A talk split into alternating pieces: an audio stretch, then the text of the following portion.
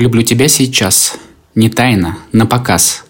Не после и не до, в лучах твоих сгораю, на взрыт или смеясь, но я люблю сейчас.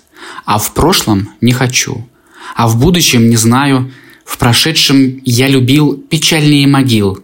Все нежное во мне бескрылит и стреножит.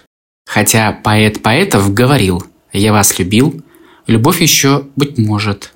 Так говорят о брошенном, отцветшем, и в этом жалость есть и снисходительность, как к свергнутому с трона королю.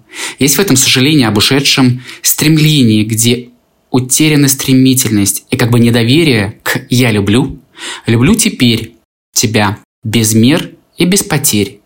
Мой век стоит сейчас, я вен не перережу. Во время в продолжении теперь я прошлым не дышу и будущим не брежу. Приду и вброд, и вплавь, к тебе, хоть обезглавь. С цепями на ногах и с гирями по пуду ты только по ошибке не заставь, чтоб после «я люблю» добавил я, что буду. Есть горечь в этом буду, как ни странно, подделанная подпись, червоточина и лаз для отступления, про запас, бесцветный яд на самом дне стакана и словно настоящему пощечина. Сомнение в том, что я люблю сейчас. Смотрю французский сон с обилием времен, где в будущем не так и в прошлом по-другому.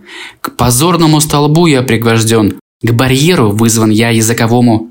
Ах, разность в языках, не положение, крах, но выход мы вдвоем поищем и обрящем. Люблю тебя и в сложных временах, и в будущем, и в прошлом, настоящем. Дорогие дамы, я и Владимир Семенович Высоцкий поздравляем вас с Международным женским днем.